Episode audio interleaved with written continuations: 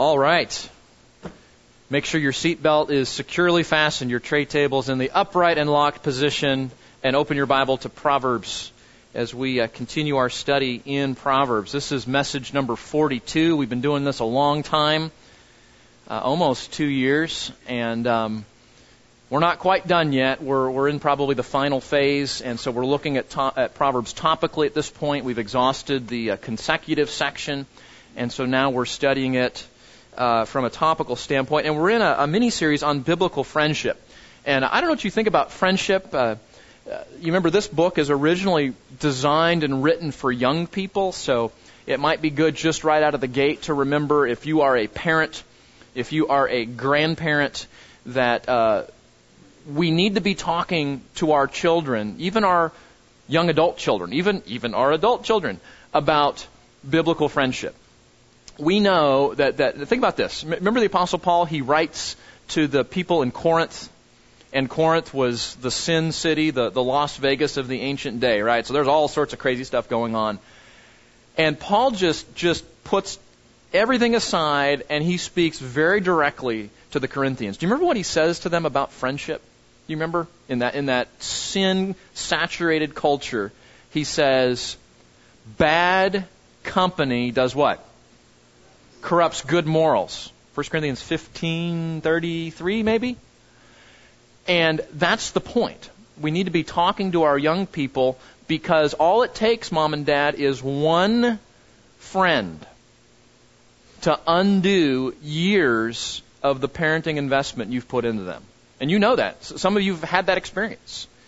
And so this is very important that we're talking to our children about their friendships, about the people that they hang out with, people that they might date or court or however you do romantic relationships in your family.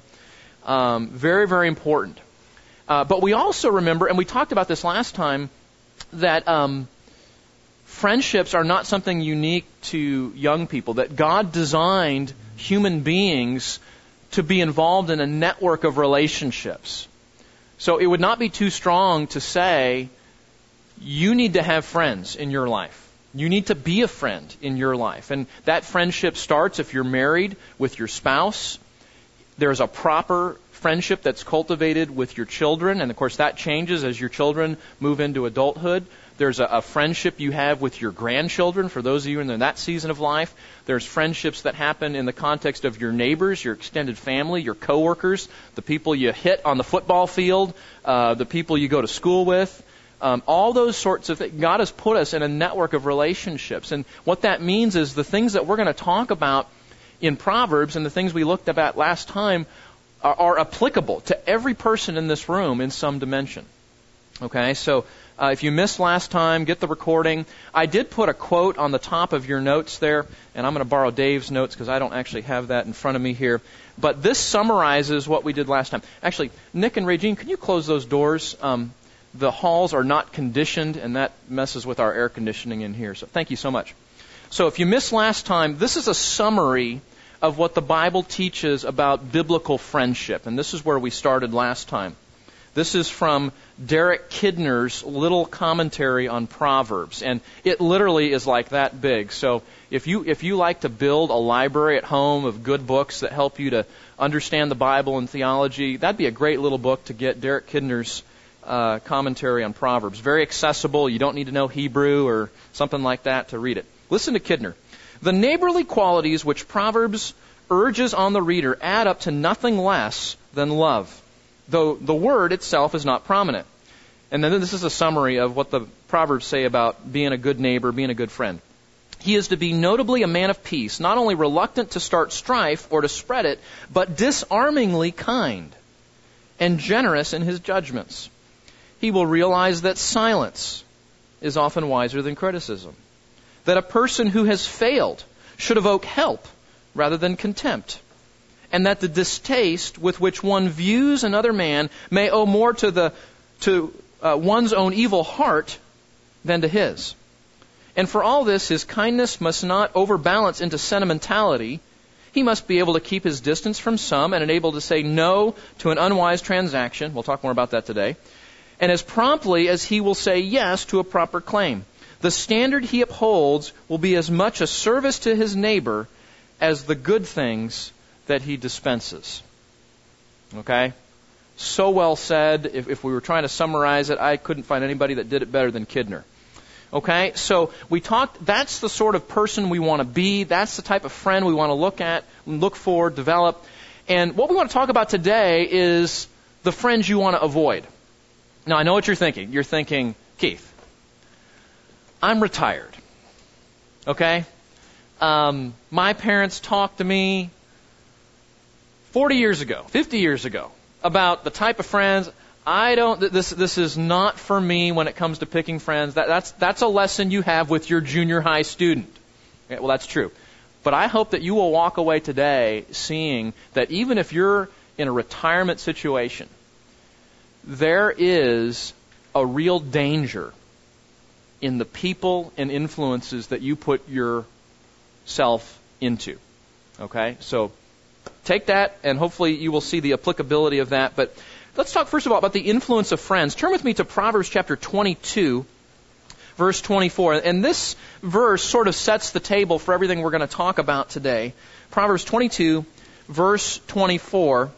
And remember, this is this book is largely written by a dad, Solomon, and then of course uh, Solomon had some mighty men that came and uh, compiled some of his other sayings, his other proverbs, and acted as an editor, uh, adding parts of the book of Proverbs to what Solomon himself had written personally. And then there's some sections at the end, King Lemuel and some others that that add to that. But mostly, this is this is a dad who's writing to his children, and uh, and this is one of the, the key verses uh, in terms of the, the topics that he shares with his kids. 22:24. Do not associate with a man given to anger, or go with a hot-tempered man. Well, why not? And that's what kids are going to say. They're going to say, "Why, Dad? Right? Why, Mom?" Well, look at the next verse. Or you will learn his ways and find a snare for yourself. I've noticed something about being a grown up. When we're young, we are more mindful, uh, young parents, right? We, we are more mindful of the influences around our children, and, and so we're very proactive. Uh, we ought to be proactive. But you know what's interesting? As we get older, as we grow, we become less and less aware of the very influences in our life that are actually changing us, but we don't see it.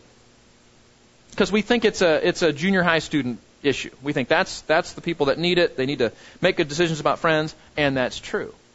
But the reality is, this verse applies to old people just as much as it applies to young people.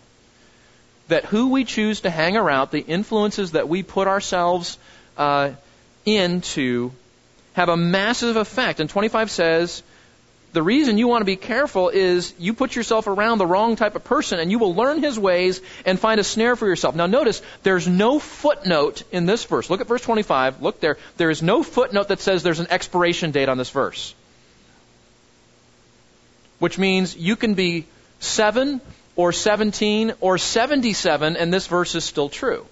Now, let me, let me just demonstrate that for you, okay? In our culture, the wrong type of friend could be, drum roll please, well, you got them there in your notes, so you, you know where I'm going. A social media or online friend. I would say the, one of the unique facets of our culture is the most important, influential, world shaping, life altering influences that the average American has are people they've never met. Because even in the church, Christians will make huge life changing decisions, ready? On the basis of a blog. On the basis of a social media post, a Facebook post, a, a Twitter feed, a podcast. Now we're thankful because there's many godly forms of those things, right? With pastors and churches and teachers and Bible scholars and, and you know godly men and women that are that are infiltrating social media and online, and, and praise the Lord for that, there are good influences there. But for every one good influence, you literally have millions of bad ones. And it may be, as you hear this, you're thinking, hey, I, have been, I haven't been in junior high in 50 years. This doesn't apply to me. This is where you need to look. Because what you read online is shaping you. It is changing you. So everything we're thinking here about the Proverbs applies to online relationships, even though obviously Solomon didn't anticipate that uh, in from a human standpoint, but God certainly anticipated it to the degree that everything we're going to apply here, we see in, in Proverbs, does apply to online relationships. How about this? Coworkers, fellow students, or teammates. Uh, I can I can remember in high school being in involved in track and field and not really having trouble in my life growing up, I think probably because my parents were really good at this with my mouth, with with profanity. But being on that track team and being around friends, guys that were way better than I was, and looking up to them, wanting to be like them, and and and, and maybe saying, I know that's wrong, but when you're around it over and over and over and over again, and it starts coming out of my mouth, and you go, oh man. So teammates, coworkers, fellow students, church friends. You think, hey, it's a church friend. They're safe. Eh. Okay, mom and dad, don't make. If you're a rookie parent, do not make that mistake. Um, we live in the Bible Belt. We live in the Christian culture called Granbury. And just because a family is church going doesn't necessarily mean that they're a believer. So be, we need to be careful there. A neighbor, a parent or adult child, okay? So any of those relationships can have significant impact. So, so expand what, what I'm going to say here, okay? Figure out what are the realms of my life. If you're retired, if you're a young parent, if you're single, if you're a student, wherever you're at, look at that list, and of course that's not exhaustive, and just say, okay, where are the relationships in my life that I might need to be careful? Okay? Do you, do you have those in your mind? Where are the relationships in my life that I may need to be careful? And with that in mind, let's talk about some friends to avoid. Turn with me in your Bible to Proverbs chapter 1, verse 10. And we're going to talk about several people that you want to avoid or be very cautious about. Right out of the gate, we are introduced to what we're going to call the troublemakers. The troublemakers. Proverbs chapter 1, verse 10. Solomon introduces the book, uh, and he goes right. It, it's it's it's funny. He introduces the book. You have this nice. So picture you, you you turn on the show, right? And the credits roll. You have the title and the producer and a couple of the key actors and the background music, and they're showing a nice landscape. Okay, so that's what Proverbs does in verses one to seven. And then the very first scene of Proverbs cuts to the living room. And there's Solomon sitting, and his children are gathered, and he's pleading with them. He's saying, Son, pay attention to my instruction. I'm about to tell you something that you need to know. Look at me, son. Put down your iPad. No, he doesn't say put down your iPad. Um, but, but the idea is pay attention. Do not forsake your mother's teaching, okay? And then watch right where he goes, starting in verse 10. This is the very first scene of the book. My son, if sinners entice you, don't consent. If they say, Come with us, let us lie in wait for blood, let us ambush the innocent without cause, let us swallow them alive like Sheol, even whole as those who go down to the pit. Now, now notice Solomon is being hyperbolic here. Okay? It, it's, I mean, friends aren't going to go, hey, let's go blow up that building. I mean, maybe they do. Maybe there's a, I mean, maybe there's a friend that you really need to avoid, okay? But I think Solomon is exaggerating here because that helps his children to pay attention a little bit. He's being creative. And so mom and dad, grandparents, remember the creativity part of talking to your kids. You're competing with the with the Xbox, you're competing with social media, you're competing with the latest film, and there's no way you're going to give a better presentation than all those folks. Okay? Because you don't have a multi-million dollar Hollywood budget behind your presentation. But you can be creative. You can do things in a way that draw your children in. That's what we see here. And he says, don't consent. Don't go with them. Uh, they're going to say, we can get all kinds of wealth. We, we can make all sorts of money doing this. Participate. Verse 14, verse, and then 15. My son, do not walk in the way with them. Keep your feet from their path, for their feet run to evil. They are hastened to shed blood. Indeed, it is useless to spread the baited net in the sight of any bird, But these troublemakers lie in wait, look at this, verse 18, for their own blood, and they ambush their own lives. Son, you can go into that thinking you're going to get rich, you're going to have fun, you have a good time, and the reality is you're only setting up your own ambush. So be careful of troublemakers. Now, if you're a young person in this room, let me tell you something. Your mom and dad are much better way better. You're in T-ball, they are in the national leagues, okay? When it comes to detecting troublemakers. Because here's what this, your mom or dad sit down and say, hey, tell me about Johnny. Oh, you know, you know, I'm a little concerned about him. And this is what you're going to think. What's wrong with Johnny? He's a great kid. You're just picking on me, mom. You just don't want me. To, you just don't want me to have any friends, do you? And that's what you're young young person. That's what you're going to be tempted to do. And what I'm what I'm here telling you is, your mom and dad have a radar system that you don't have. It's called the troublemaker identifier radar system. And you don't have that yet because it takes wisdom, it takes maturity, it takes experience in life to develop that. So when they say that to you, they're not trying to ruin your fun. They're not trying to, to pick on you. They don't want you to have no friends and just be like, you know, it's, it's, it's you there imprisoned in your room for the rest of your life. No, they have a system that you don't have. And never forget that they love you more than any other person does. So listen to them. Okay? It may not be your mom and dad. It may be a grandparent. Okay? Listen to your godly grandparents. They've got way more experience Listen to them. They're wise. Okay, so avoid troublemakers. That's the first person you want to avoid. Number two, the filthy mouthers. The filthy mouthers. Chapter 2, verse 12. Now, now we, we know this. Now again, we're, we're, we're barely into the, the second chapter here, okay? We're, we're barely into the book. And notice he's already identified two different types of persons. Now, this is interesting. He's going to talk about drinking. He's going to talk about being lazy. He's going to talk about all these other things. But the, literally, the very first thing he talks about is who you're going to hang out with. And I bet, I bet we could go around the room, those of us that are old, and we could talk to the junior hires, the high school students, the college students that are here, and we could all give testimony to a time in our life when we hung out with the wrong person and the detrimental effect. Could we all do that? Old people, would you raise your hand if you could do that? I won't ask you to do that. Could you raise your hand if you if you had that experience like I did? Okay. So, so young people, learn from those of us that are older and, and probably didn't do it right in many ways. Chapter 2, verse 12, the filthy mouthers.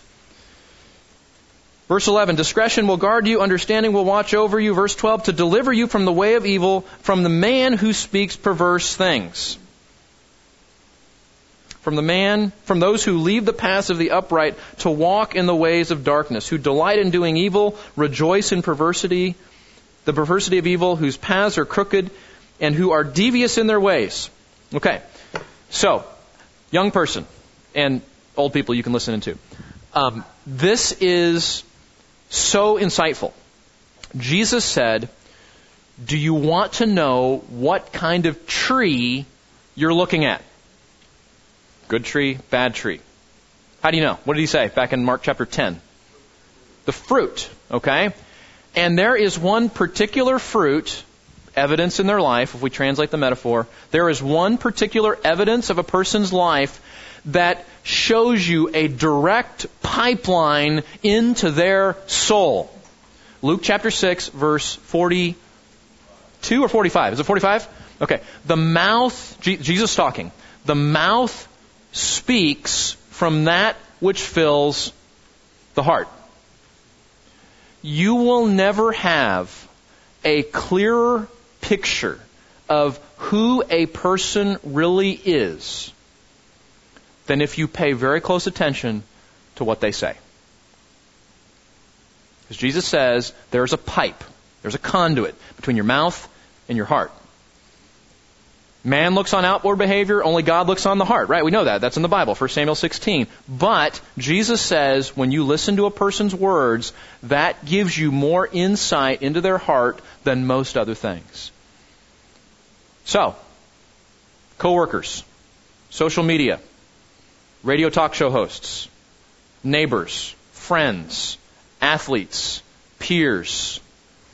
How do they talk? We need to, be, we need to pay attention to that. We want to avoid the, the filthy mouthers, as I'm calling them here. The, the, the filthy mouthers, those whose are evidencing a filthy heart by what they're talking about. 1528 says, The heart of the righteous ponders how to answer, but the mouth of the wicked pours out evil things. And that's the person we want to try to avoid. Okay? So avoid troublemakers, avoid filthy mouthers. Number three, avoid the wicked. This is sort of a general category, and I only gave you a couple of verses there, but you can find all sorts of verses in Proverbs that talk about the wicked. Let's look at the first real section here in chapter 4, verse 14.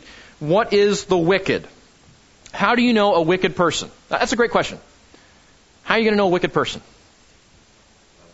By their actions. Okay? Now, now some, have you noticed some people are kind of tricky?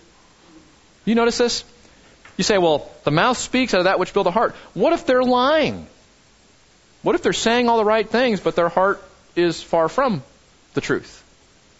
Well, that's where you have to pay real close attention. Because nobody lies perfectly, nobody deceives perfectly.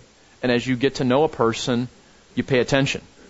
That, that's a, you know, when, when our, our young people are looking for the person to marry, and maybe some of you are in that season of life with your adult children, young adult children. Um, maybe some of you are looking at grandchildren that are in that season of life. Um, that's that's a great reason why, if you think, hey, this is the person I need to marry, talking to your adult child or your grandchild, that's one of the reasons that you want to give it some time and you want to see that person in lots of different circumstances. You want to see them in a very stressful situation. You want to see them in an environment where they would be provoked in some way. Uh, you want to see them uh, in all different realms of life around different people. What you don't want to do is isolate yourself, spend a few weeks, and say, yep, this is her. Because you're not that smart. And the reality is, you need to see them around other people, other contexts. What are they like around your parents? What are they like around authority? Uh, if it's a guy, and you know you're you're a girl and you're thinking this is Mr. Wonderful, how does he treat other women in his life? How does he treat his own mom? Okay, things like that are very very helpful because the wicked are really good at disguising their ways. So chapter 4 verse 14, how do we detect this person? 14. Do not enter the path of the wicked. Do not proceed in the way of evil. Notice it's, notice it's not just the wicked people are bad. It's don't go near them.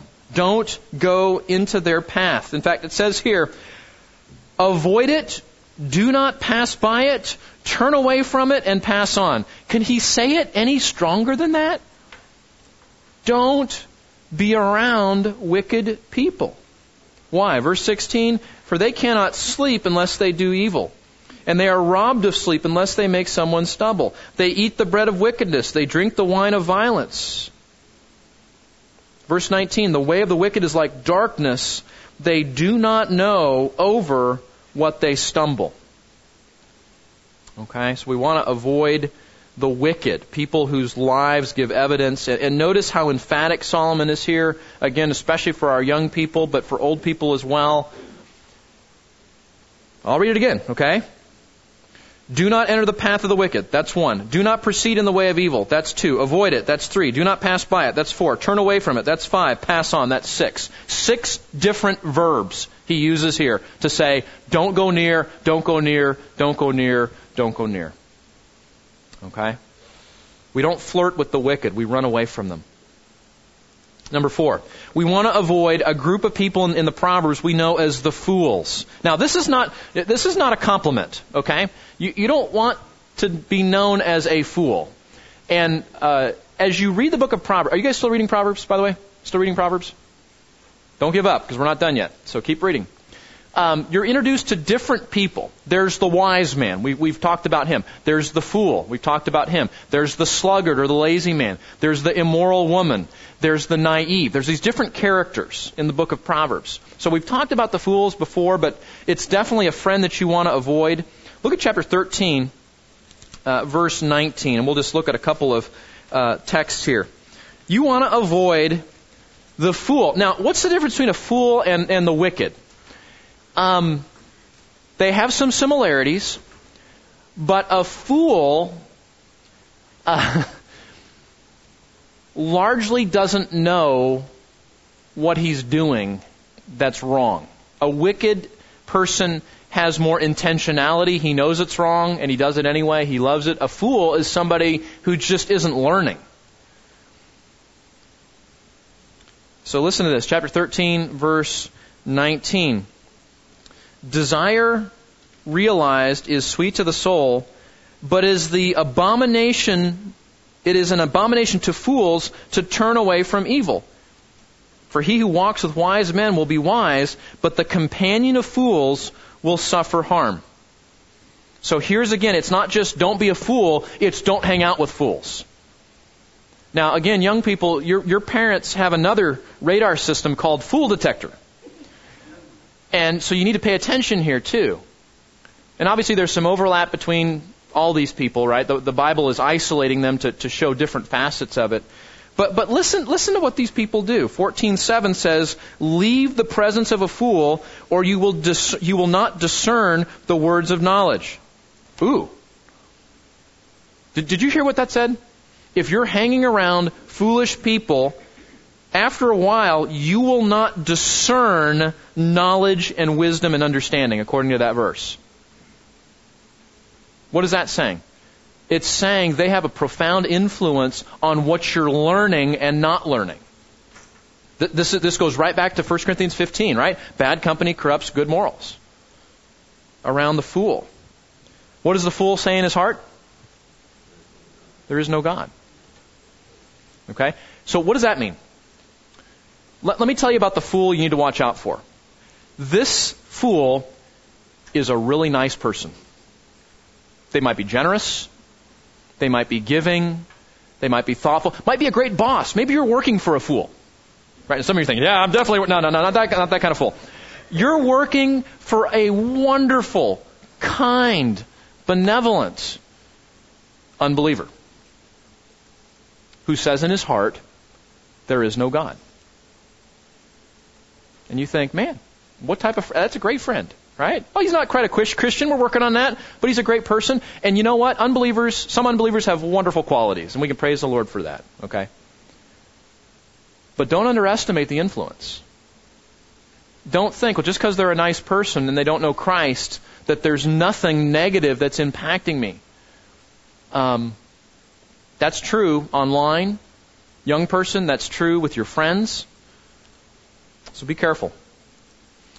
Here's another woman you want to avoid, another person. Uh, the Bible presents it as a woman, but obviously this could be a man or a woman. The sexually immoral. And this is where. Now, now think about this. Because there, there's so many dimensions of this. Um, the way that it's presented in the Bible is Solomon talking to his teenage boy saying, This is the girl you want to run, don't walk, Run from. And don't have anything to do with her. But let me expand, let me expand the application of what we're going to talk about here. This is what you, you can put yourself around this type of person in the comfort of your home by watching Netflix. You can put yourself around the influence of this friend on your lunch break on your phone. You can put yourself around this immoral person through dozens of forms of social media and entertainment. You can put yourself around this person by cultivating the wrong type of friendships with neighbors of the opposite sex, of coworkers of the opposite sex, etc. Proverbs chapter 5. My son, give attention to my wi- give attention to my wisdom, incline your ear to my understanding, that you may observe discretion and your lips may reserve knowledge. For the lips of an adulteress drip honey, and smoother than oil is her speech. But in the end, she is as bitter as wormwood. She is sharp as edgy, any two-edged sword. Her feet go down to death. Her steps take hold of Sheol. She does not ponder the path of life. Her ways are unstable, and she does not know it. Notice that Solomon acknowledges something that is so true when you're getting involved with the wrong type of person, and that is there are, there are positive, attractive aspects that you're experiencing toward that person. Her lips drip honey, and smoother than the oil is her speech. Obviously, you wouldn't be attracted to the person if there was nothing attractive. It may be something that's wholesome. It may be something, it may be attraction that is uniquely sinful, where you're, you're sexually attracted to somebody who is not your spouse. But listen to Solomon's advice. Verse 7 Now then, my sons, listen to me. Do not depart from the words of my mouth. Verse 8 Keep your way far from her. The, one of the wisest things the Bible says to avoid sexual immorality is geographical distancing. What does that mean? It means you keep your laptop in the living room and not your bedroom. It means if there's a person over on that side of the office where you work or that side of the classroom where you go to school who is a flirt, who is known for being that type of person, and they're over there, you want to be on the other side. This is the Joseph method of avoiding sexual temptation. You run away. You go far away. Keep your way far from her. Do not go near the door of her house. Do you remember in chapter 7 where he comes back and talks about uh, the, the, you know, Solomon sitting there with his boys? He looks outside, he says, son, hey, hey, get a load of this guy.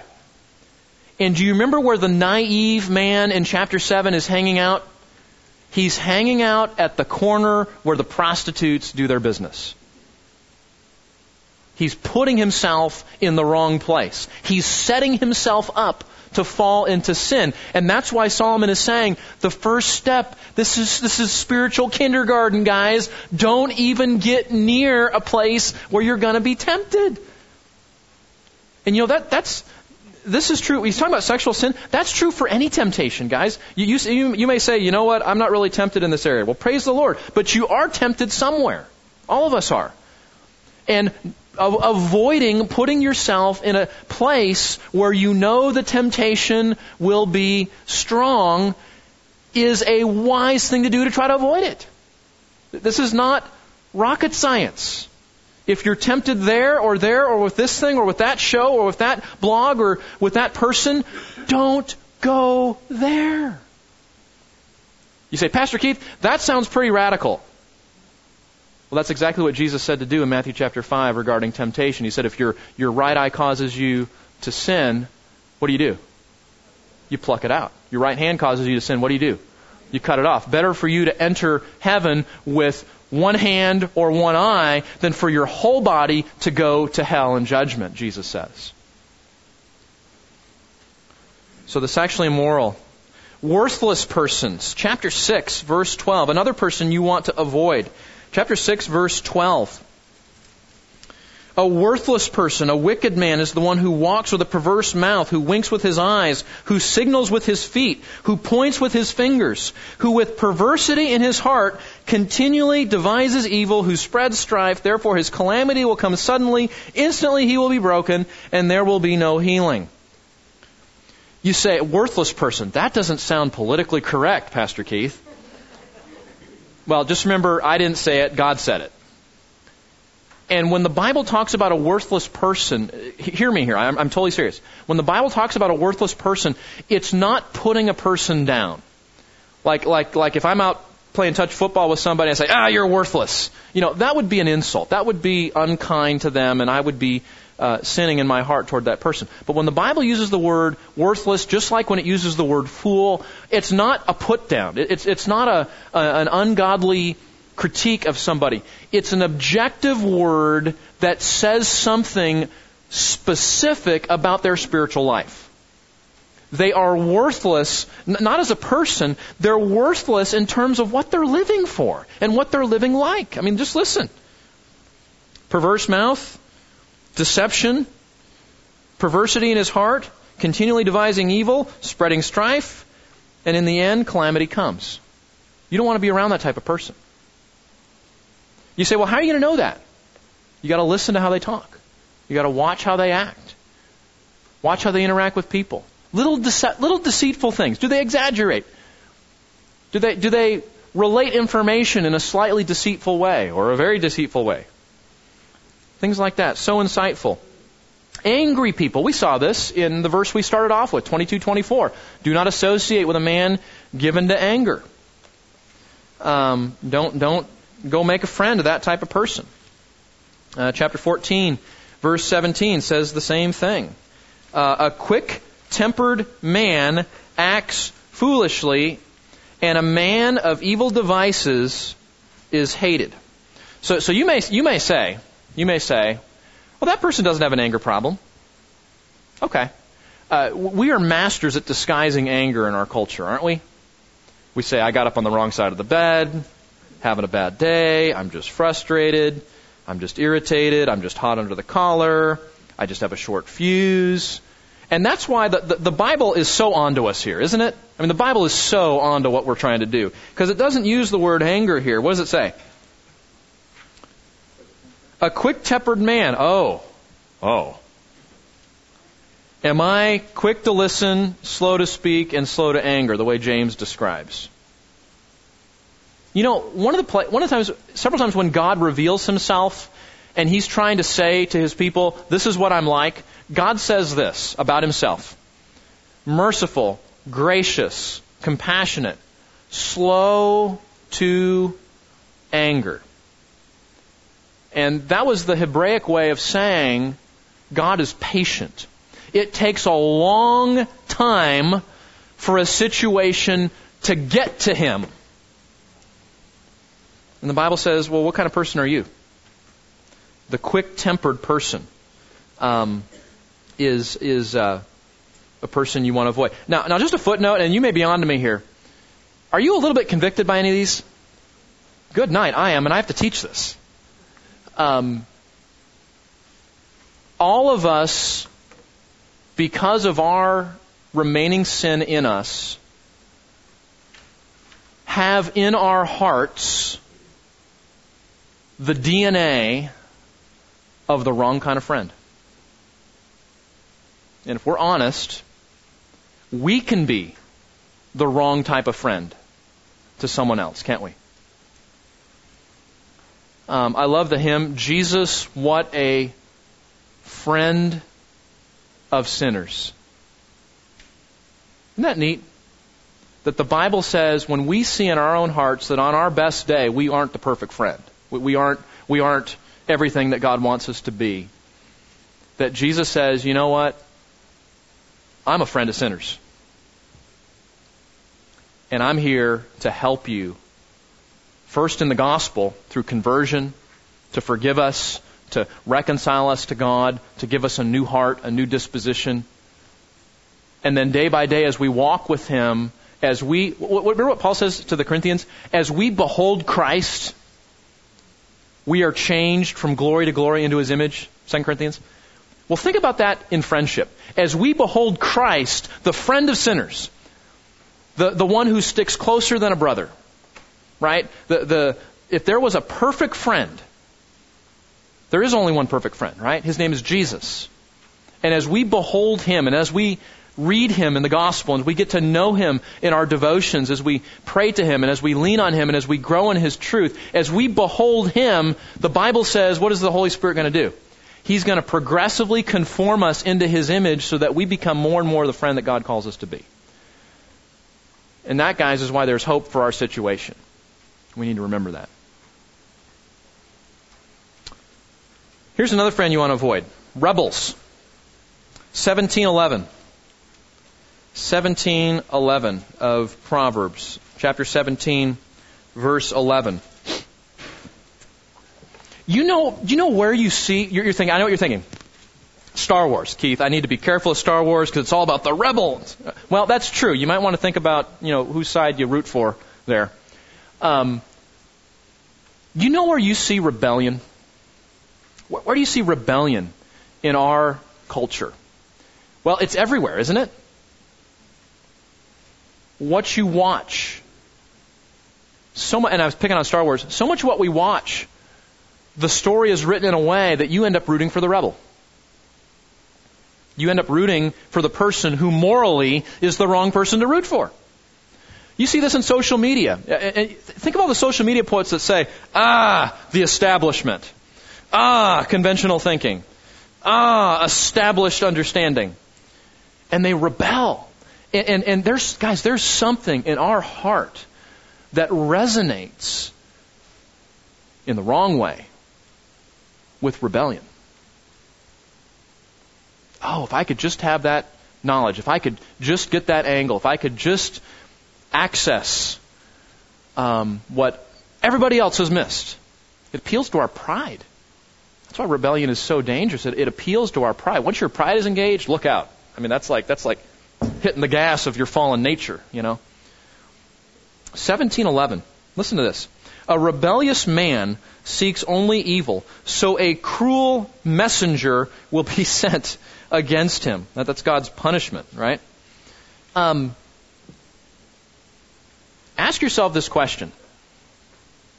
As you're thinking about friends, influences, social media, coworkers, neighbors, where do you see little little caveats of it, it may not be, you know, I'm seceding from the union. No, wait, no, I can't say that here. Um, it, it may not be that that large, okay? It may be just little nuggets, little seeds of I refuse to conform, assuming that it's a wholesome thing. Little, little anti authority, anti establishment. We need to be so careful. And I'm not, I'm not saying, I'm not saying that all rebellion is wrong, by the way, because obviously, you know, uh, Peter says in the book of Acts, we, ha- we must obey God rather than men if you're going to tell us not to preach the gospel. Okay, so there, there is a godly form of rebellion, if you want to call it that. That's not what I'm talking about. What I'm talking about is good old fashioned, garden variety, pride motivated, Genesis 3 type of rebellion. Where in our hearts we just don't want to submit to what God has told us. The crooked hearted, if you're still in 17, look back at verse 20. He who has a crooked mind, or we might say a crooked heart, finds no good, and he who is perverted in his language falls into evil. What's a crooked hearted man? This is a person who lacks integrity. This is a person who says one thing and does something different. So be careful of the, the person that lacks integrity, or as, as the, I love how the Proverbs puts it, the crooked hearted man. You'll remember that. How about this, young persons? Those who mock their parents. Chapter 30, verse 11. This is, this is shocking. Chapter 11. Chapter 30, verse 11. And I would say, particularly to young people, but this is true even when you get older. Um, watch how a person talks about, thinks about, and relates to their parents. And you can look at that when a person is seven. You can look at it when they're 57. Listen to this. Verse 11. There's a kind of man who curses his father and does not bless his mother. And the word uh, Agur goes on to say, and that's not the person you want to be, and that's not the person you want to hang out with. Chapter 20, verse 20 says this He who curses his father or his mother, his lamp will go out in a time of darkness. Uh, there's another one that talks about the, the birds coming and picking out your eyes.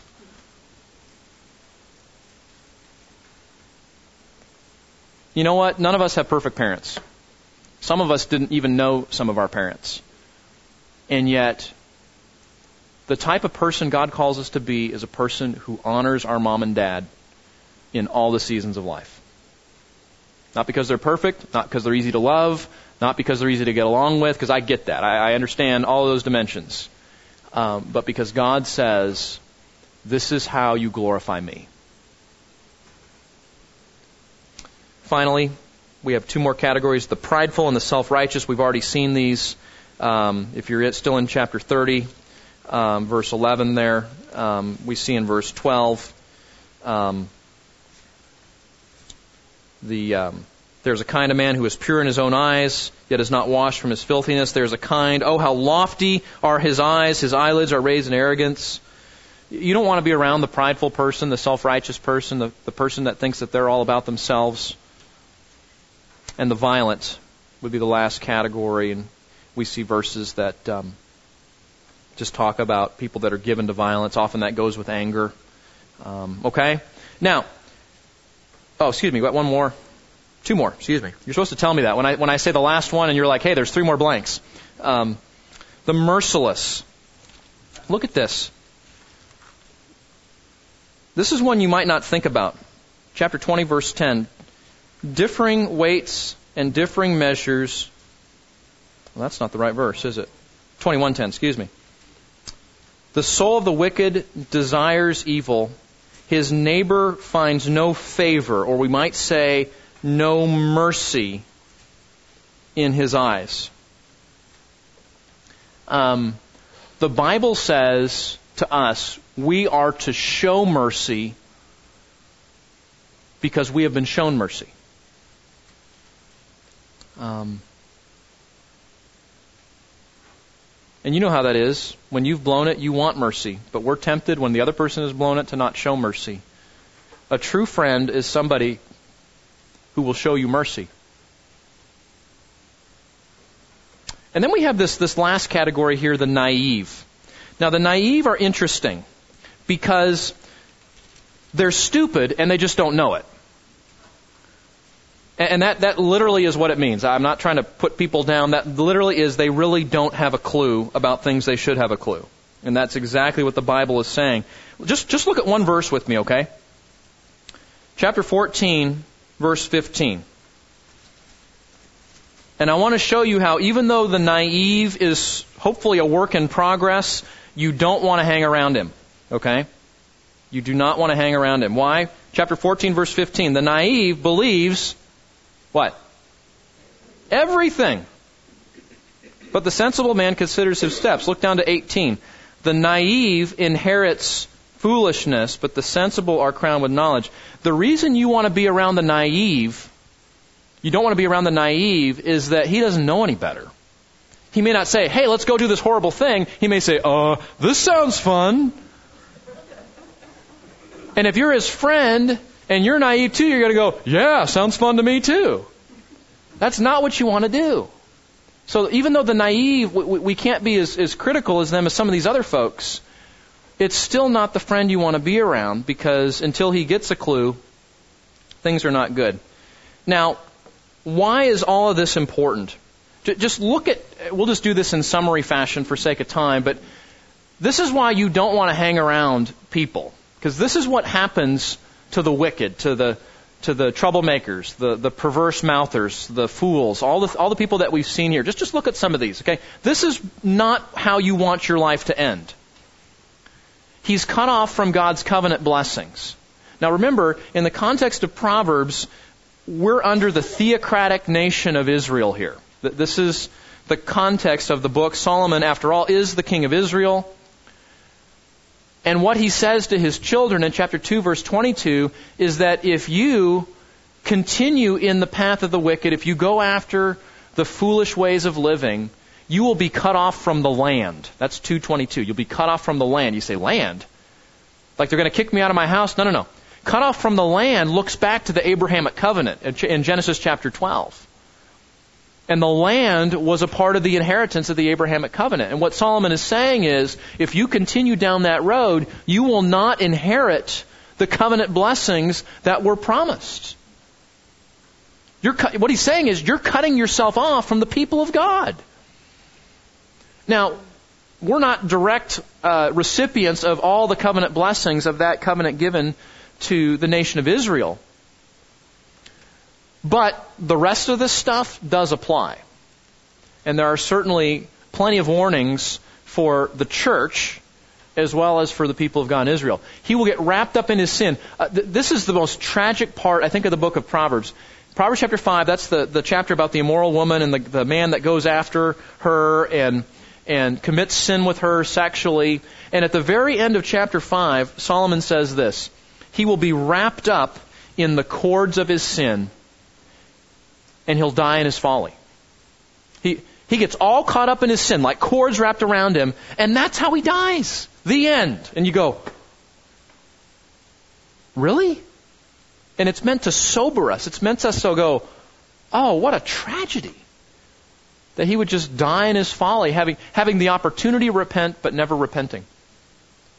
We read in chapter 6 a moment ago that sometimes God chooses to, to execute swift, sudden judgment on a person.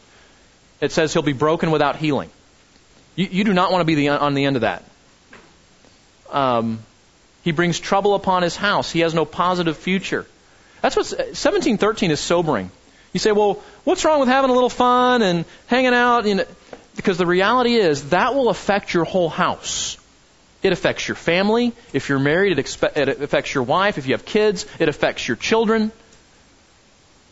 It affects people around you in ways you will never imagine. The, the, the web of influence that you have when you fall into sin is incredible. And Solomon says, think about that, right? Be careful about that. Think beyond the moment. Remember what he says in chapter 5? He said, You will be in utter ruin in the midst of the whole assembly of Israel. So think about that. And finally, his own devices will come back upon him. Or as Galatians says, um, what a man sows, this he will also reap. Or as the Bible says elsewhere, be sure that your sin will find you out. Okay? So let's be thankful for the friend of sinners. Let's draw near to him. Let's be wise. Young people, please be wise. Old people, please be wise. And let's try to be the right type of friend. Let's try to find the right type of friend. And let's try to look to the real true friend as we strive to honor him. Father, thank you for these verses, and um, there's so much here that we need. Give us grace to know you as a true friend, to be a true friend, and to have wisdom to cultivate the right type of friendships. Uh, Lord, we're not looking just to hang out with perfect people. We know that sinners need the gospel. Uh, but Lord, help us to guard our hearts around the people and influences that we put ourselves around that they would be a part, uh, a help to our sanctification and not a hindrance. Lord, make us wise in these things. We pray for our young people. Protect them, guard them, make them wise beyond their age. Help them to listen to godly influences in their life. Spare them, Father, uh, from the influence of ungodly people around them and an ungodly culture around them. Make them lights for the gospel. In Jesus' name, amen.